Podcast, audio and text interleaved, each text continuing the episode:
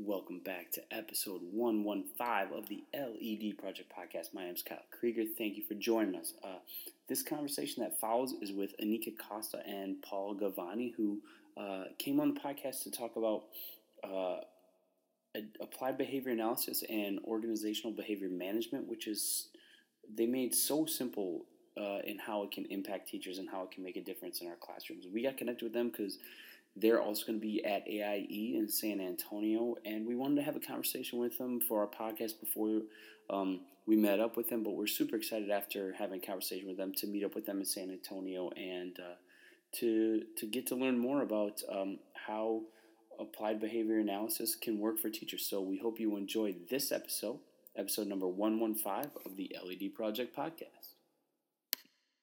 Awesome. So if you guys could, you know, just real quick as we get to know each other and our listeners get to know you, could you talk a little bit about uh, kind of who each of you is and how you got to be doing what you're doing, which is we're excited to connect with you guys uh, in San Antonio next month at AIE. Yeah, sure. Um, so I am from a family of educators. Um, my dad is actually a dean um, at a state local state college here in the area, and my mom is retired 45 years teacher, teaching. Wow. so education is sort of like a natural fit for me, um, but I ended up um, um, getting my bachelor's in um, communication sciences and disorders. So I was a speech therapist working in a school and ended up pursuing a master's in education in New York. Mm-hmm. And while I was doing that, I was introduced to ABA, working as a speech therapist um, in a school for autism. And so that's how I got my introduction to applied behavior analysis. And it was it for me. but what was interesting about it is I still kept one hand in behavior analysis and I also became a certified teacher. So I was a New York City public school teacher for about eight years. Um, and then I went on to um, become a teacher mentor. So I mentored uh, new teachers at my school through the New York City program, mentoring program. And I also worked as a literacy coach. So oh, you've, done, yeah. you've done it all in the oh man. I did, and all the while still keeping my toes in behavior analysis. She's still teaching. still teaching. She's a teacher of teachers.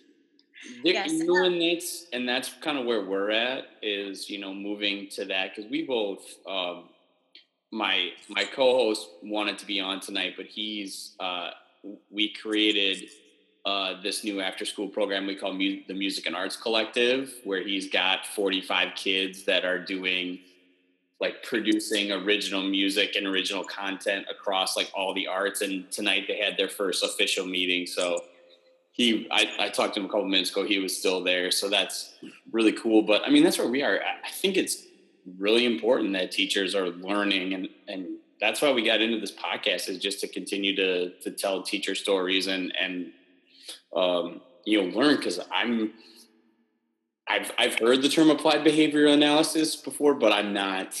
Um, I mean, I have I have a the broad field social studies background, so I think it goes all the way back to that, like 13 or 14 years ago that I heard it in in those classes. But I'm I'm really interested to hear, you know, how teachers can use it. So, yeah. What about you, Paulie? Um, oh yeah. So, uh, you know, one of my earliest memories of, uh, you know, when folks ask me, what do you want to do when you get older? I don't know, eight or nine years old uh, I was always just kind of curious why people did what they did, you know, from an early age. And I also liked uh, helping people. I was always like the guy that people would want to come talk to. Um, so kind of a natural field that I gravitated to was social work. So I went on to get my uh, master's degree in social work, and then I stumbled across this thing uh, where somebody said, "Hey, man, you get like 50 bucks an hour to go uh, if you go take these classes and and uh, learn about you know behavior issues. So I'm like, I can do that. I'm I'm the I'm, you know I'm a therapist. I'm the clinical coordinator for uh, uh SED school. Um, so uh, I took this class and I was like, wow, this isn't just like your you know run of the mill class on behavior. This is a whole new language. It was literally like having like uh, glasses that you've been looking through through your life that were foggy and suddenly they're cleansed and you start to see everything that you do, everything that people do around you completely differently. Um, and so, um, anyway, so I learned that science, and I wasn't really surrounded by um, folks that were in the science. I was surrounded by a bunch of folks in mental health who are very well meaning, you know, have big hearts, but they were missing that piece because it's, it's unusual. When you kind of understand the science and other people don't, they think differently about things than you do. And you want to help them, you want to educate them, but they don't have that background. They can just, they judge things based on their experience and their history. Um, so again, we're looking through that lens. So I went on to do different things in you know education. Um, uh, uh, you know, I was a clinical coordinator, behavior analyst. Ended up being assistant principal. Uh, managed a turn school turnaround team. Went on to be a COO of a company that served uh, that had a school and a clinical side of it.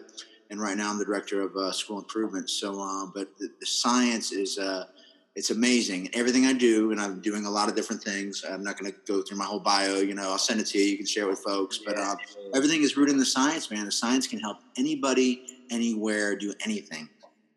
Yeah, you know, and and just talking a little bit and looking through your your your bios and the work you're doing, I think what can be hard for teachers, like that example, is it's such an emotion an emotionally driven job, and we're so emotionally connected and I, I can admit, like, I'm one, I'm so emotionally driven that I'm like, eh, science, like all that stuff, that's, I, I can over, I would have thought I could overcome this just by energy and work. But I mean, there's so much that you can gain and that you can learn. So just, just curious though, this is a question we always ask everyone. Do you have a, a favorite teacher that comes to mind when you think of a teacher that really impacted you?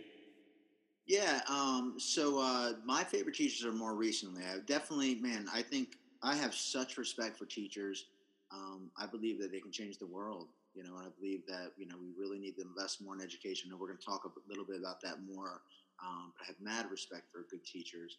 Um, but my teachers, the ones that impacted me, were more recent. When I you know went on to get my doctorate, I had two. Uh, one is uh, Dr. Gallery, Tom Gallery, and he was actually a principal of a school, and he was actually a teacher in my uh, educational specialist program.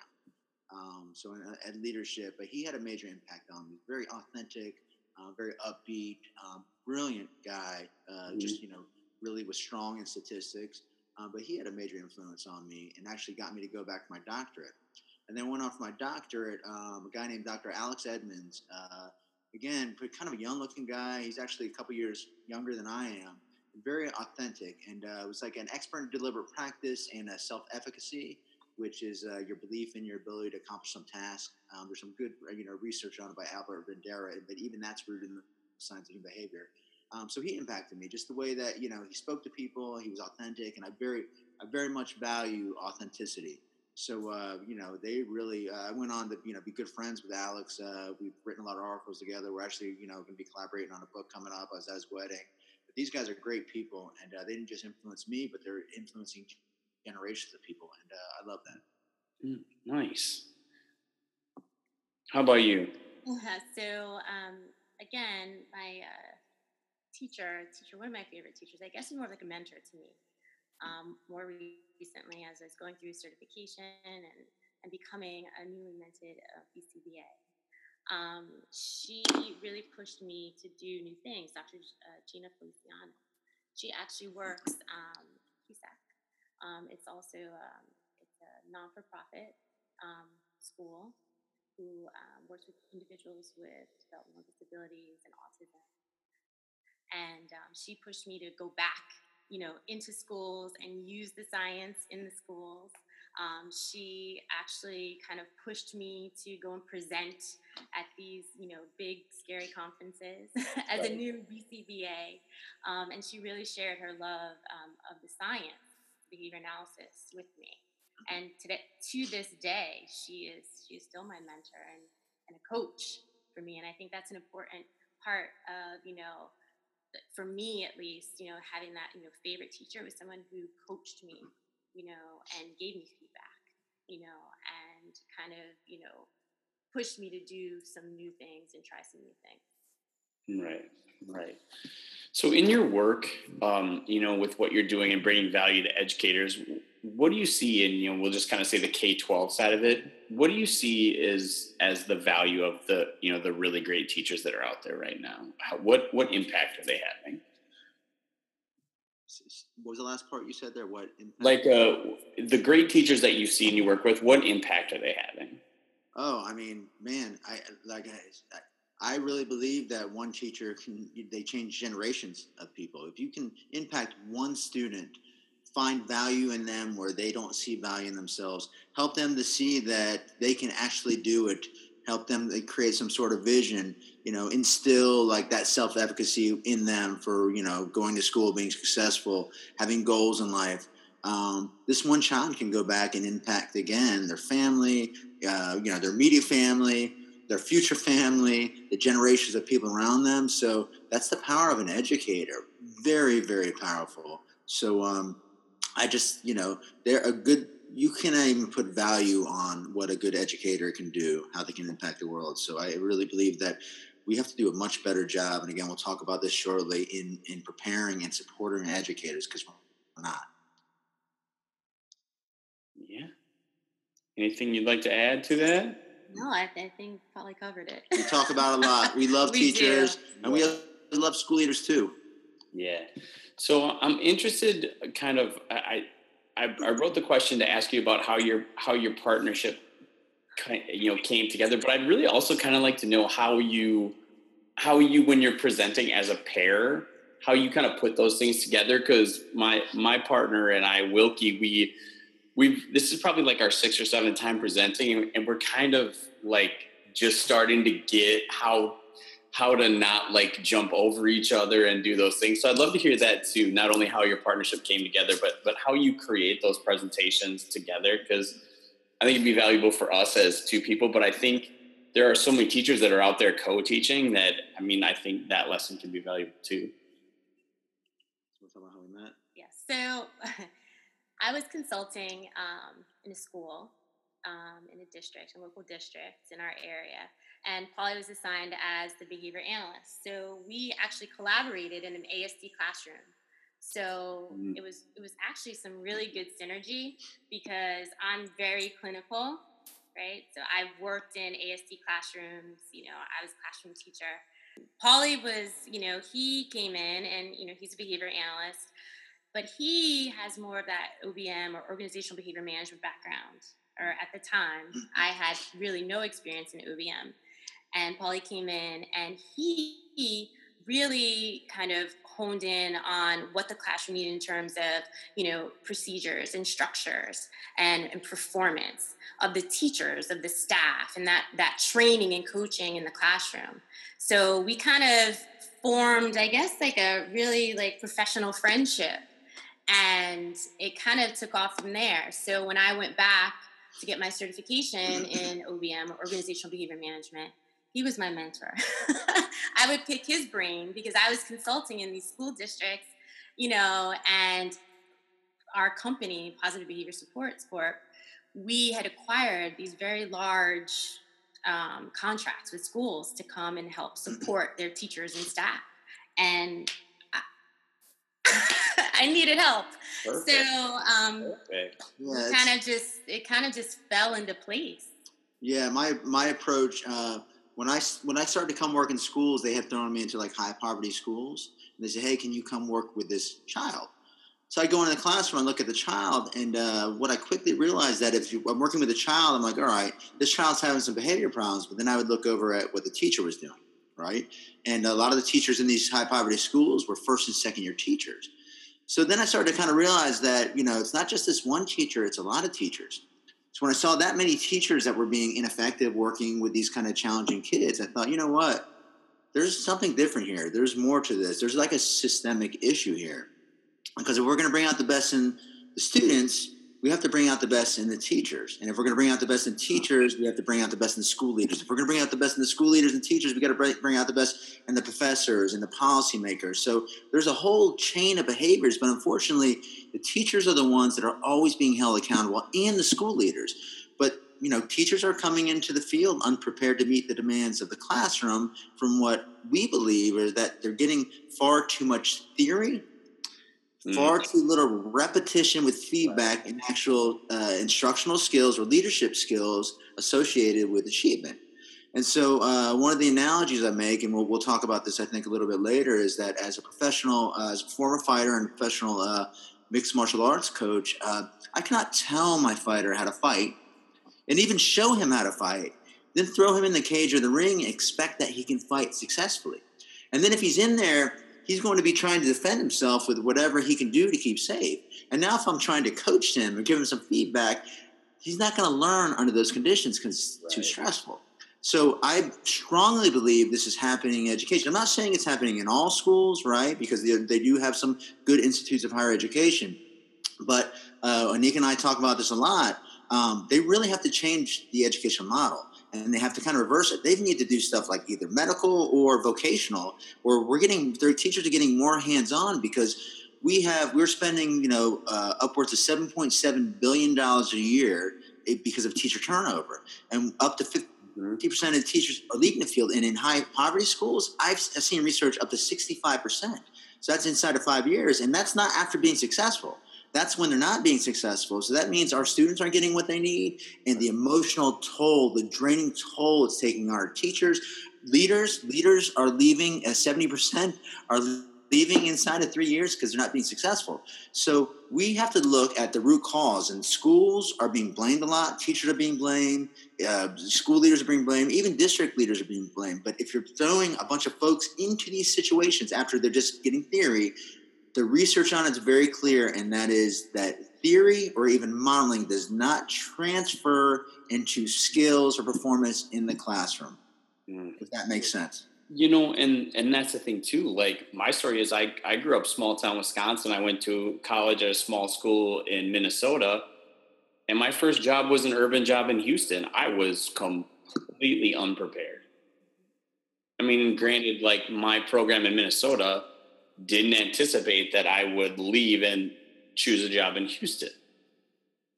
But it was just and and I've looked back, you know, that was I guess now going on 10 years ago that I left and there's just I wish I knew now. I, I wish I had the the seven years of experience I had down there and I could go back and start again. Because I didn't understand, you know, like the like you were talking about just the behaviors of those kids. They're it's the basic stuff. I mean, you know, the science tells us about that. But when we talk about the science of human behavior, we're not just talking about again the behavior of the students. We're talking about the behavior of the adults, right? It all is linked, you know, it all comes back to behavior. Everything comes back to behavior. So, you know, if adults aren't if, the, if adults aren't performing well, there's only two reasons. It's either a can't do or a won't do, and that's it. They either don't have the skills to do it, or they're not seeing the impact. They don't have the motivation, so they're not seeing the positive outcome of it. They're not getting adequate feedback from the leaders or the coaches that are supporting. They don't have goals. They have too many things that they have to work on. So there, you know, there's a whole science behind uh, performance acceleration. And uh, Nick and I like to refer to it as coaching. You know, so once you train somebody and training somebody, there's science behind that. You know, developing proficiency giving them written instructions, uh, giving modeling for them, giving them lots of repetition with feedback, right? So that's skill acquisition. But skills do not transfer into the school setting or the educational setting. That's been very clear too. If uh, Joyce and Showers has some great research, uh, 2002 talks about the transfer of skills after training. And what they say is that they're only getting about a 10 to 15% transfer of skills, even if they're getting good training, right? So the only way you can help uh, skills transfer, and again, I make the analogy of my fighter, is that once I develop their skills and maybe I'm doing lots of repetition on the bag, they're getting mitt work, they're learning to move their head. So I know they can actually perform that skill. Now I have to build so they have the declarative knowledge, they know you know what they what to do, they have the procedural knowledge, they know how to do it. Now we have to build that conditional knowledge. You have to do the right thing in the right way. And this needs to happen more in education if we want teachers to come on the ground running, and that is not happening. And I don't know what's like in Wisconsin, but in Florida, as you mentioned, right now there's over a hundred thousand shortage of teachers across the United States. In Florida, all you need to do is take a test, take a, an exam to go into the classroom and teach, and that is not a measure of teaching. In higher education, and I want you to think about this for a second. One of the things where that professors are measured on, the big thing, is not the performance, right? The outcomes of the teachers or the school leaders, it's publications. So there's no contingencies for the professors. So they're going to do what they need to do to get tenure, right? To keep their jobs. So they're not coming out, people aren't coming out, or they're not being uh, judged or measured in any way based on the performance of their students at higher education. It's not their fault because this is policies of higher education. But the teachers now are being measured by the performance of their students. So that needs to come from the top down, and it's not. It's all falling in the back of teachers and taxpayers and our kids. Yeah, you know, we always joked about uh, if you drive downtown, if you drive from north north of Houston into downtown Houston, there are billboards that say "want to te- want to teach?" question mark. When can you start? Wow. And you know that's just and it's the same in Texas. Um, once you get the the pedagogy license, I'm a social studies guy, but if I could have passed a physics test, I could have taught physics without any academic background.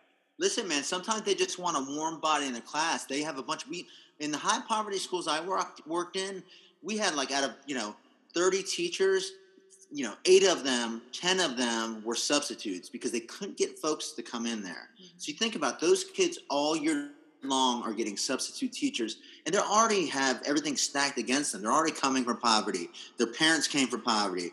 There's just this vicious cycle and they can't get out of it. And and, and, in areas that we've worked at, it, it's not homogeneous. Like across the tracks are like more affluent kids, and there's some good research uh, that that talks about diversifying the socioeconomic makeup of these schools, right? So you're, you're bringing more affluent kids with less influ- affluent kids, and they learn from each, other. Uh, Anika and I were talking about this the other week, and like, you know, I was like the only one of the only guys in my crew that actually went to college. And, you know, my first semester of college, I got two F's, a D, and a C. I did terrible, you know, uh, because I did not see college of anything of value to me. What what I saw was, was that if I didn't go to college, I was going to get in trouble with my folks. They always told me I need to go to college, you know. So I didn't find value of it uh, in it. However, if you grow up in an area where your friends are talking about college, they're talking about dreams and goals, you start to believe that way and think that way. And these poor kids in poverty, they do not have that benefit. All they see is poverty. All they see are those things around. So this is how they start to behave, and this is how they start to think. Hmm. So, I guess you know we've talked about a lot, but can we just could you clarify for me and, and for our teachers what applied behavior analysis is and and what they stand to gain by by learning it and practicing it? Yeah okay. All right well so first of all applied behavior analysis is the science of human behavior pretty much for uh, you know making a positive uh, outcome for somebody. So uh, uh, you know contrary to popular belief um, all behavior occurs because of the environment and now people argue that, you know, left and right. So I'm going to give you an example. All, all behavior occurs for these two reasons to get something or to get away from something. And that is it, and that is all. Unless it's reflex, there is nothing else. So you might be thinking, I don't do things just to get something. I don't do things just to get away from something. So I want you to think, and I want your viewers or listeners to think, think about this. Why does the infant child cry? And I'm posing this question to you. Why does an infant child cry? They want something or they're or they haven't gotten something or there's some there's some kind of I, yeah, you're right. I guess either they want to get something or they want to get away from something. I guess if they've got a wet diaper, they can't really right get away. Exactly. So what we learn as adults, or we learn complex chains of behavior in order to get our needs met. We learn to delay gratification, but we still our behavior constantly. All behavior occurs because it's reinforced, and that's it, and that's all. It's either positive reinforcement, in other words, when we behave some way, there is something added as a result of it. Or there's negative reinforcement. If we behave some way, something is subtracted as a result of that. Okay, so I'm going to give you a good example. And the whole, the powerful thing is positive. The only, our goal with working with our children, our goal with working with adults is to bring out the best in people, right? What we call discretionary effort to get people to go above and beyond, right? To value something, right? Be inspired by that thing, by these naturally occurring consequences. If I behave this way, if I do this thing, I get some sort of meaningful result that I want. Does that make sense? Mm-hmm. You know, it's not right away, but I see some sort of indicator lets me know that that's going to happen. Negative reinforcement, like if you've ever worked for a boss and that boss drives you, they tell you you have to do that because or else. The most you're going to get out of people doing that is compliance. People will do just enough to get by, and only when that leader's watching. So here's the good example of that. When you drive down the highway, you're doing the speed limit. Why are you doing that speed limit? I don't want to get a ticket. That's right. Your behavior of driving the speed limit under those conditions is your behavior is operating under negative reinforcement. So you're avoiding or subtracting the possibility that you're going to get a ticket. However, let's say you come down to sunny Florida and you're driving down the beach and you're driving the speed limit or even slower. You're not worried about getting a ticket. You're actually driving that because you're getting something added as a result. You're taking in the sights, the views, you're enjoying yourself, right? right? So no matter what you do, and all our behaviors under multiple contingencies, we're getting things, you know, you come to work because you value helping kids, you know, it's good to, you know, to help them achieve. Uh, but also you got to pay bills and you don't want to lose your house or your car and all these things, you know, there's all sorts of multiple things. So in order to change behavior, people try to tell people what to do. Telling people what to do is what we call antecedent strategy it's intended to get behavior going, right? It gets it moving. If I, if I give you training and I say, here's what you need to do, tell you how to do it, um, the goal is to get you to try it. But the only thing that's going to maintain your behavior are the consequences that occur as a result of it. Okay, so if I show you a, a, a questioning strategy as, as a teacher, and you go in there and you use this strategy, and you're able to observe your students are more engaged, you're seeing their behavior has improved as a result of it. You're seeing some sort of positive outcome in terms of some sort of measure, some sort of formative assessment. You're, it's going to increase the likelihood you are going to use that questioning strategy again because your behavior has come into contact with naturally occurring positive reinforcement, which is this is the gold standard. Not somebody coming out patting you on the back telling you you're doing a great job there's nothing wrong with that. It's a good thing giving praise, right? But the goal is to get people in touch with those naturally occurring things that are happening so you don't always have to pat somebody on the back. The same way with kids. We want that grade to be a reinforcer for them. But some people say you shouldn't give candy, you should get points, you shouldn't do any of these things. Well, if that grade, if that outcome is not a reinforcer, in other words, the kid doesn't find it valuable to them, what do you have in terms of motivation? You have to have some sort of motivation for them to want to do something. So initially, you might do something contrived. It might be you as a teacher, you as a leader, saying, "Hey, you can do it," you know, and you develop some relationship to, for for them, and they're doing it just because of you. But now they've done it, and they see they can do it. Their parents are happy. They're giving that grade. You know, they're feeling part of their peer and they're connected with it. Now they're getting in touch with naturally occurring positive reinforcement, and that is the ultimate goal. So people misunderstand the science of human behavior. I hear see people writing about it all the time. They write about it wrong. They just don't understand it. The science of human behavior is at every leadership theory that you've ever read. It's at, it's one of the first sciences of instruction and learning. So everything is rooted in the science.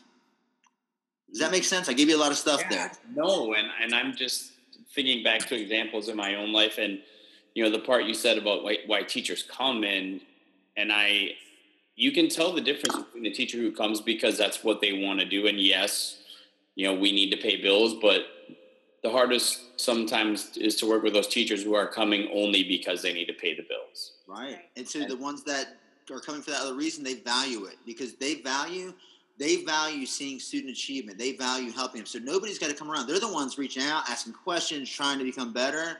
But other teachers come in, and it's not that they're bad people. They there's there's uh, some research uh, called stages of concern. So it's like new teachers come in, and what what do they value? So in, in our field, we call that like a reinforcer survey. Here, if you're a new teacher coming in, you're brand new, you're afraid. Like you you want to know what you need to do just not to get in trouble you're not looking at like these high level engagement strategy, instructional strategies right now because you need to kind of do this first. If I'm a fighter, I'm getting in the ring or the cage for the first time.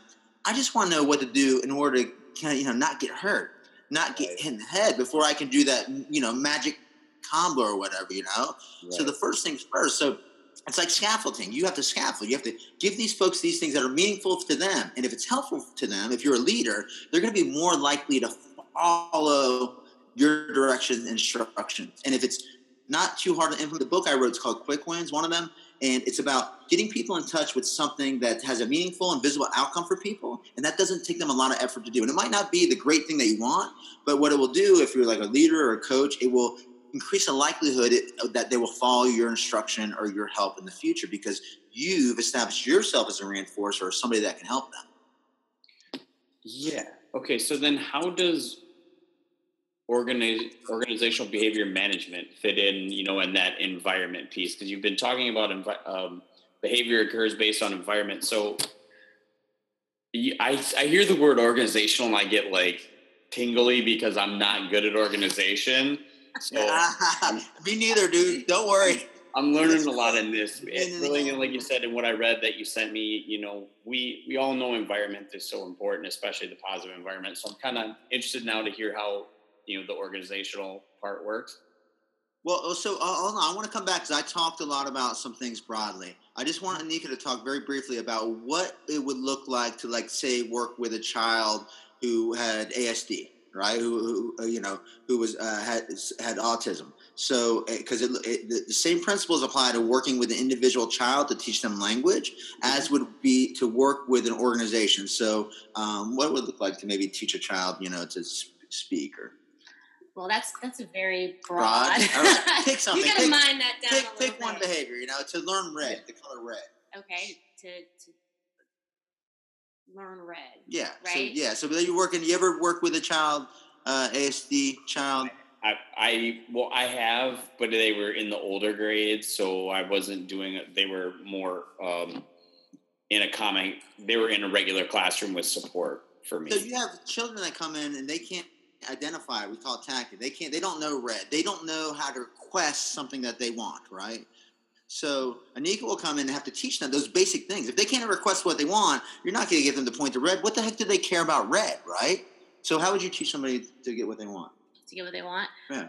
Well, I mean, there's a lot that's involved in that, right? And we won't go into those specific details. But basically, it's it's through reinforcement. So we're going to start with motivation. So if I'm going to teach someone how to ask for something they want, I'm going to start with their favorite things, right? So I'm going to do an assessment to determine those things that kind of float their boat, right? That are going to get there, get them going. So if mm-hmm. I know a kid, you know, really likes, I don't know, I'm going to use Skittles, right? Skill therapy. the skill therapy, right? You could so get Skittles. Skittles. If I know a kid really likes Skittles, then that might be the first thing that I teach them to ask for, right? And that's through, you know, a variety of what we call trials or teaching mm-hmm. trials, right? And there's a whole specific systematic way that we do that. But yeah, I'm going to start with the reinforcers. I'm going to start with those the motivation, the motivators, right? Things are going to you know get them to request, right? Get them to engage in that behavior that I want. Yeah, you're not going to teach them. What do they care about math? You know, they don't care about that stuff, right? You teach them to do that. Now, once you have identified the reinforcer, then what? So once you've identified, so you use that reinforcer, right? So you that's what you use to teach, right? But you're also not going to just stop there. You're going to look at other reinforcers, right? But then you're going to take that what we call primary reinforcer, right? So that skittle, right? That thing to get that behavior going. We're going to take that and we're going to pair it with more natural reinforcement, right? Which is the I like the way you're working, right? So we're going to take that reinforcer. So now we're going to introduce different skills and we're going to use those reinforcers to teach, right? To build those skills. And when we say teach, like they do something. So, all right, if it's touch red, let's say a child, you're trying to get them to learn their colors, right? They would literally take their hand and do a full prompt and you would touch red and then you give them a reinforcer, right? Mm-hmm. So then you say touch red and you would take their hand and do it and then you give them a reinforcer. And then it might be touch red. Now you kind of start to push their hand that way, right? So we start to shape, we start to fade these prompts out. Right. With the goal being that you say touch red, and that's the natural cue, and they can touch it automatically. But it started with you giving them an immediate reinforcer in that full physical prompt. And this is how you learn. You learn, and we all learn the same way. We do something, and it might be an accident, but we get in touch with some sort of reinforcement, and we're going to be more likely to do it again. Or as we get older, we learn like vicariously. We see other people so doing we learn things. by yeah, people yeah. modeling. So yeah. we look at other people's behavior, right? So what happens when we go into the gym and we don't know how to use a machine, right? So we're gonna look over here to the to the right and to the left. Oh, okay, that's how I do that thing. Okay, now I think I can do that, right? So we learn from our environment. Yeah. So the same thing applies to organizational behavior management. So uh, you know, if you're gonna have an organization, the first thing you have to know is like you know, what are the reinforcers? you know, and we have a generalized reinforcer. That's money. People will come for money, right? But if you don't have enough money, are you going to get people like if they tax teachers at ten thousand dollars, you know, off of what they're making, you'd have a lot of teachers leave. Not that because they don't love teaching, but they need to have enough reinforcement to come. When when effort required, right, or the aversiveness gets greater than the reinforcement available, you will get people escaping. They're going to leave. It's as simple as that. That little visual there. When it gets greater than the reinforcement that's available, that's why some people stick in crap jobs because that reinforcer for them, right, money might be very valuable. Then you have people that say that you know what, there's not enough money in the world to get me to stay there because they might value being spoken to you know, like a person, which most people do, right? Like they, yeah, they value like I'm coming in here to teach, but I'm not being successful, and I really want that to happen, but I don't believe I can do it. I'm not getting in touch with the reinforcement of my students being successful because I wasn't trained well enough. Uh, if I trained you, if you were under a bad uh, coach or trainer, and I threw you into the cage and you took a beating, you're going to think I can't really do this. This is not for me. I'm not a fighter, which that's not true. I just did not train you effectively. I threw you under those conditions. So you don't get in touch with that good feeling that other fighters might get. Not because you can't do it, because you weren't properly trained and didn't get you in touch with that reinforcer. If that child that was touching the red, if I didn't do that full hand over hand prompt and I just said touch red, touch red, how are they going to do it? Or if I always take their finger and have them touch red every time, they get what we call prompt dependent in other words, they always depend on you to tell them what to do. And this happens to us all, all the time. Do you use a GPS? Mm-hmm. Okay. So I use a GPS all the time, yeah, constantly. I'm still using it in my own community. Why? Because the GPS always tells me where to go and I don't have to think for myself. So I never develop those kind of neural pathways in my brain, right? I don't strengthen those, so I become dependent. Kids become dependent. Adults become dependent when they're always coming to ask you, "What do I do? What do I do? What do I do?" Good leaders ask good questions, right? Because they get them to think, problem solve, make decision. And same thing in education in the classroom. Good teachers ask good questions, higher order thinking, right? Engage the learner in thinking so they can learn to problem solve, make decisions on their own, right? And be effective and get in touch with reinforcement. Oh, oh, I was able to solve this problem. I was able to, you know, do this or do that or do the other. So, uh, you know, it all comes back to the, the basic science of getting these guys in touch with reinforcement. What behavior do you want? What, you know, what outcome? What result do you want? What behavior is going to lead to that result? How are we going to have some sort of measurement to let you know that we're moving closer to that result? How are we going to give you feedback regarding the result and regarding the behavior, right? Here's the result, here's the behavior moving towards it, right? Because you can't, if you have measure, but it's not being fed to you, then you're not going to know if you're moving and what kind of reinforcement. And feedback, when it's new behavior, it's critical that it become very frequent. Think about, you know, uh, children riding a bike. You know, you are on them. That's a good idea shaping. You're holding them, you're moving them around, right? You're making sure they're not falling. And then you start to falling, you start to let them go a little bit. Then you hold them and you guide them, right? So you're fighting. You know about this guided practice. You know, I do, we do, you do, you know? We begin to fade those things out. But when it comes to feedback, if you're not getting feedback frequently when it's a new behavior, you're not going to learn. Now, I'm going to use that GPS analogy. Have you ever been to a big city and used the GPS?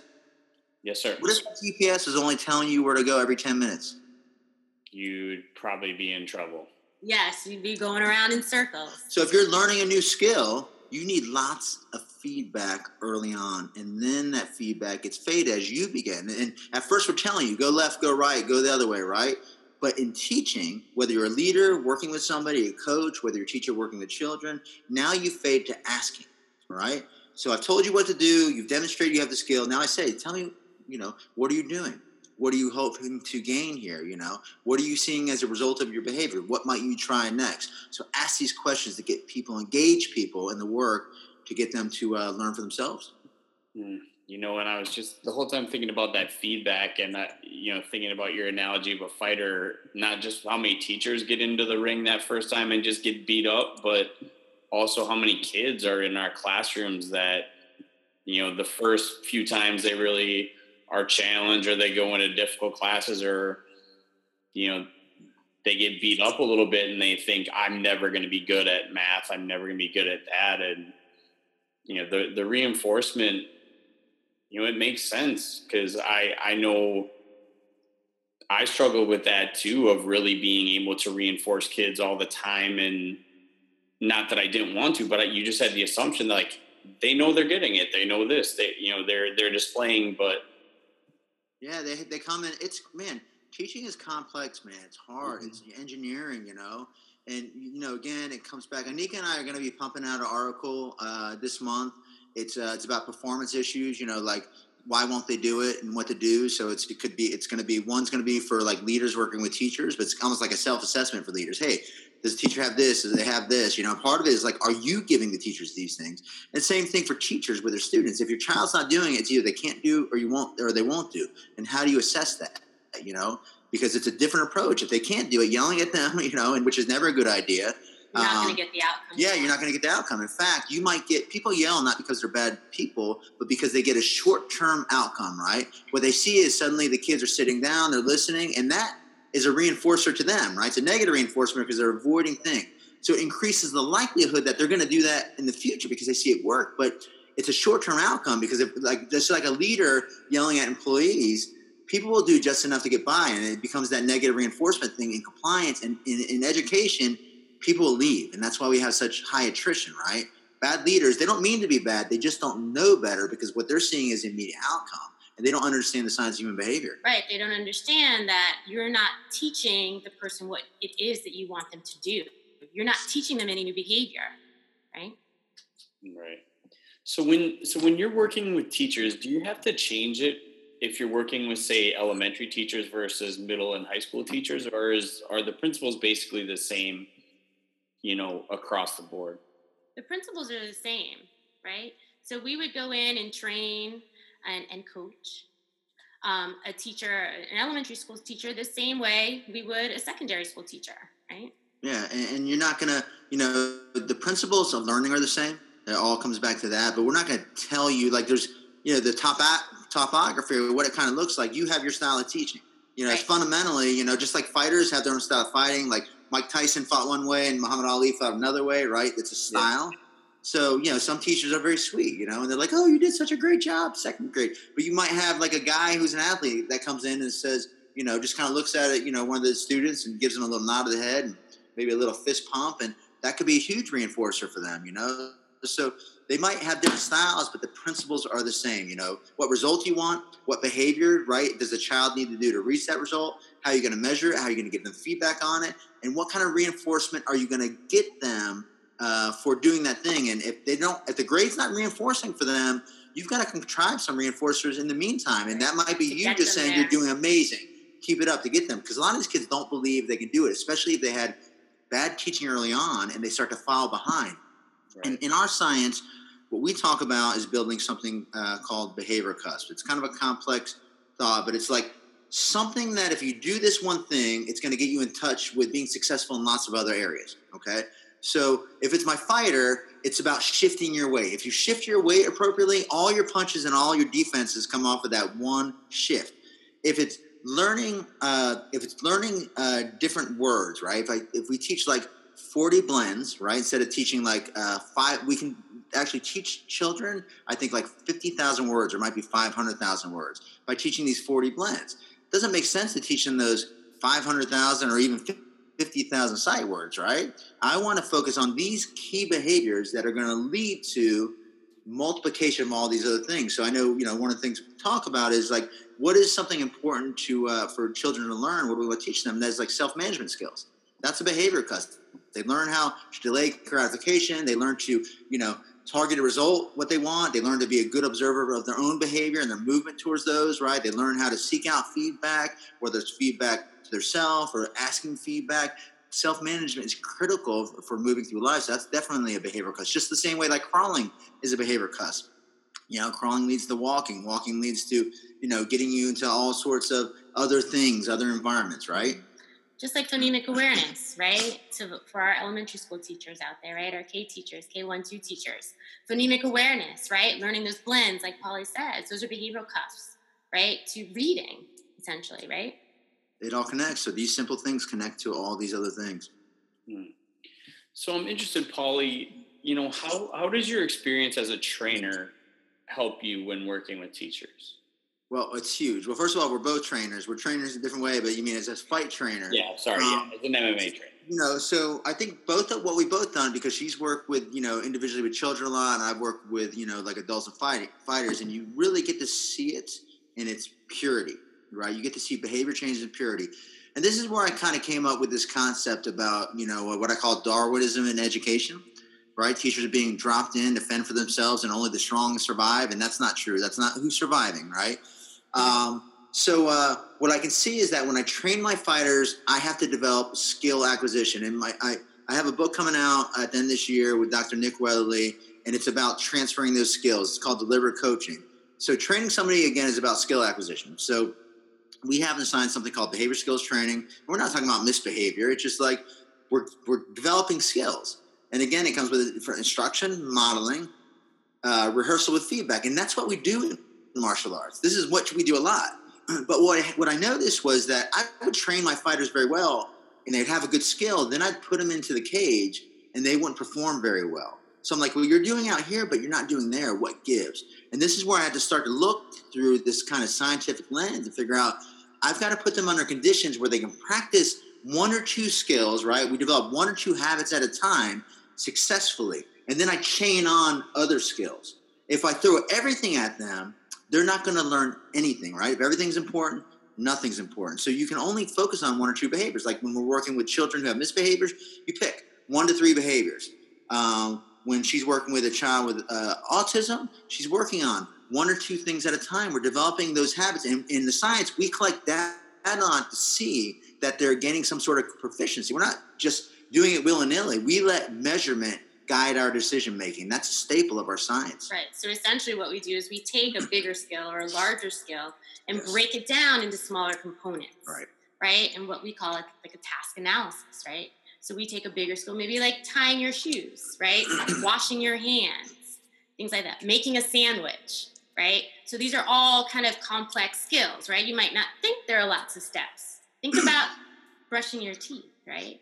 So these are complex complex skills or complex tasks with a lot of different behaviors in them, right? And so what we do is we teach. Sometimes we have to teach each one of those components. Reaching, grabbing, pulling, all these things are behaviors that you have to teach.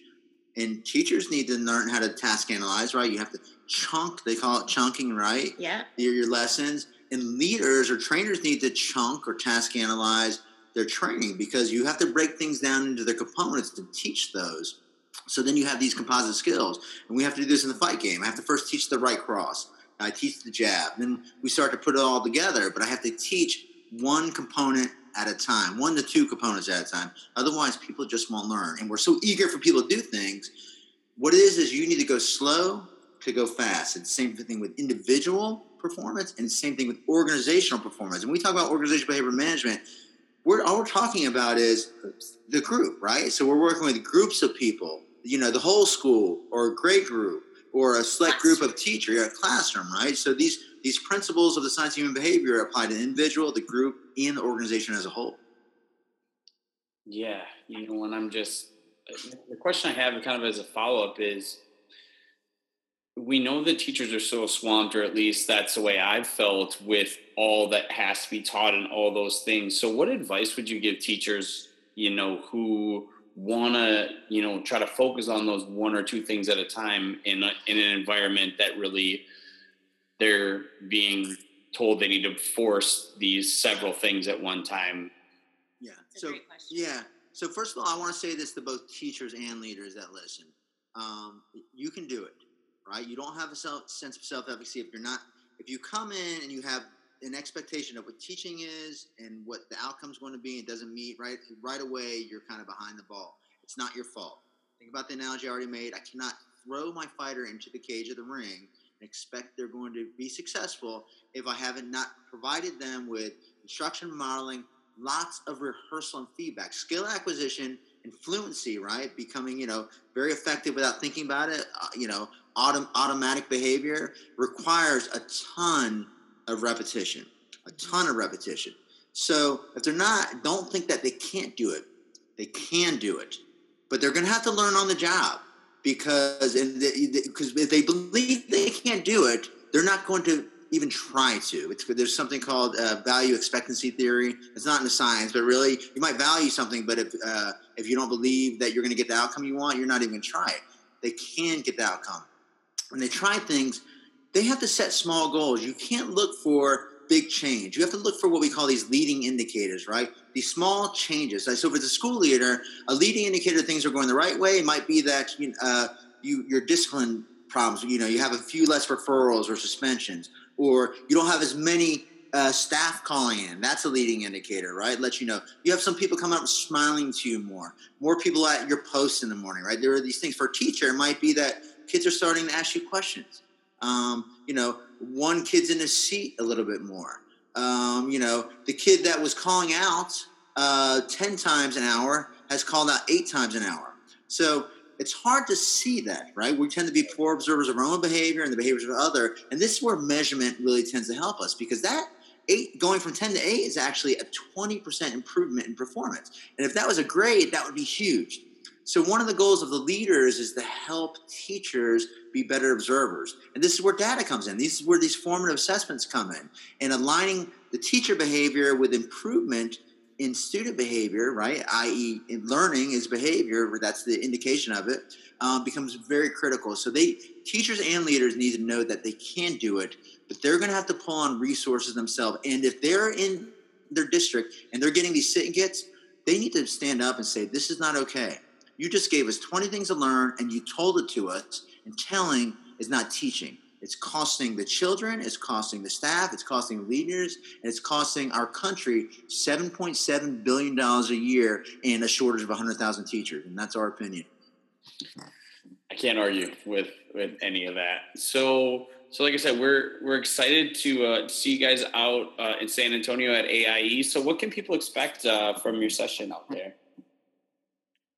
Well, um, we're super excited. You know, like we said, um, but we just want people to kind of get a basic understanding about the science, right? And that the science, science of human behavior, behavior analysis, can be applied to any setting, any population, anybody, right? So we we really want to drive that home. Yeah, and um, uh, we're going to talk about we're two separate sessions. The one is called Quick Wins: Accelerating School Transformation Through Science, Engagement, and Leadership, and that's going to be all about how to find this small change just to engage your folks, right? So if you're a leader and you want to make change in your school, what is it that you're going to target first? You might want to get this thing later on, but what you can you target first to engage? And by the way, in the science, we call engagement value added behavior that's reinforced. So if they, they do this thing, something meaningful occurs as a result of it. And again, the meaningful thing might be they see things are getting a little bit better as a result of their behavior. So teaching leaders about quick wins. And the other one's about the science of leadership, which any, as I mentioned at the beginning of the uh, podcast, anything that any any leadership theory that's out there, at the root of that is the science. So you can have your own style of doing it, but it's about creating habits, and we're going to give some concrete steps for developing habits for people. Mm. Perfect. Perfect. So I definitely want to be respectful of your time because we're we're pushing an hour now. So before we let you go and ask you the final question, for people that want to connect with you that might not be going to AIE, what are the best ways for them to do that? Sure. So you can find us on on our website. So we're at www.teampbs.com. Mm-hmm. So you can, you can reach out to us there. Yep. You also connect with us on LinkedIn. LinkedIn. You have our names, Paul Gavoni or Anika Costa. Mm-hmm. Awesome. Awesome. Um, you know, let's say the viewers, are, I hope folks are going to come out and uh, check us out. And if you happen to be a mixed martial arts fan in the mixed martial arts world, uh, I go by the name of Dr. Paulie Gloves. So if you Google my name and you're interested about what the science of human behavior looks like in the fight game, because it can be applied anywhere, go ahead and uh, check that out. Yeah, we're gonna have to introduce you to uh, a friend of ours that does some photography on the side. Is coming with us to do some pictures for us because we don't have a lot of professional professional pictures, and he's a he's a fighter. So I'm gonna have to introduce it to you. He's uh, I think I, I, he's been doing boxing recently. I think he was like a kickboxer for a while. He kind of dabbles in everything, so I'll have to make sure I introduce it to you so you guys can have a chat. But uh, before we ask you the last question, just want to say I'm super grateful that you reached out and that you could take some time with us, and we're uh, we're really excited to see you guys in San Antonio. Yeah, we're happy to share our, our science with, with teachers, with awesome. educators. Awesome. So, so the final question we got for you tonight is, you know, when it's all said and done, what do you hope your legacy is of your work? Oh, I, I no doubt about it. Um, we really, you know, we really want to impact not not a school, not the, just a district, not the state. We want to make an impact at the federal level. Yeah. We want to spread this, the principles of science human behavior, i.e., organizational behavior management, at that level and have it spread down. Because if everybody understood it, some basic principles from those level down, we would save so much money. We would not get this teacher attrition. You know, we wouldn't be spending $7.7 billion. Students would be far more successful. We wouldn't have all this argument, this and that. We want to have people trying to put up more charter schools. I'm not saying charter schools are bad, but they're not targeting the right, the root cause, right? Why are so many teachers unsuccessful? Why are so many leaders unsuccessful? And these are the reasons. They're not being prepared correctly. And when they're in the school, they're not being led or coached correctly. awesome. Well, again, I, I, wish I could spend all night with you, but I know you guys got things going on. And like I said, super appreciative for you coming on the podcast tonight. Great, Kyle. Thank you, brother. Thanks Thank so much. You, Kyle. We'll see you at AIE.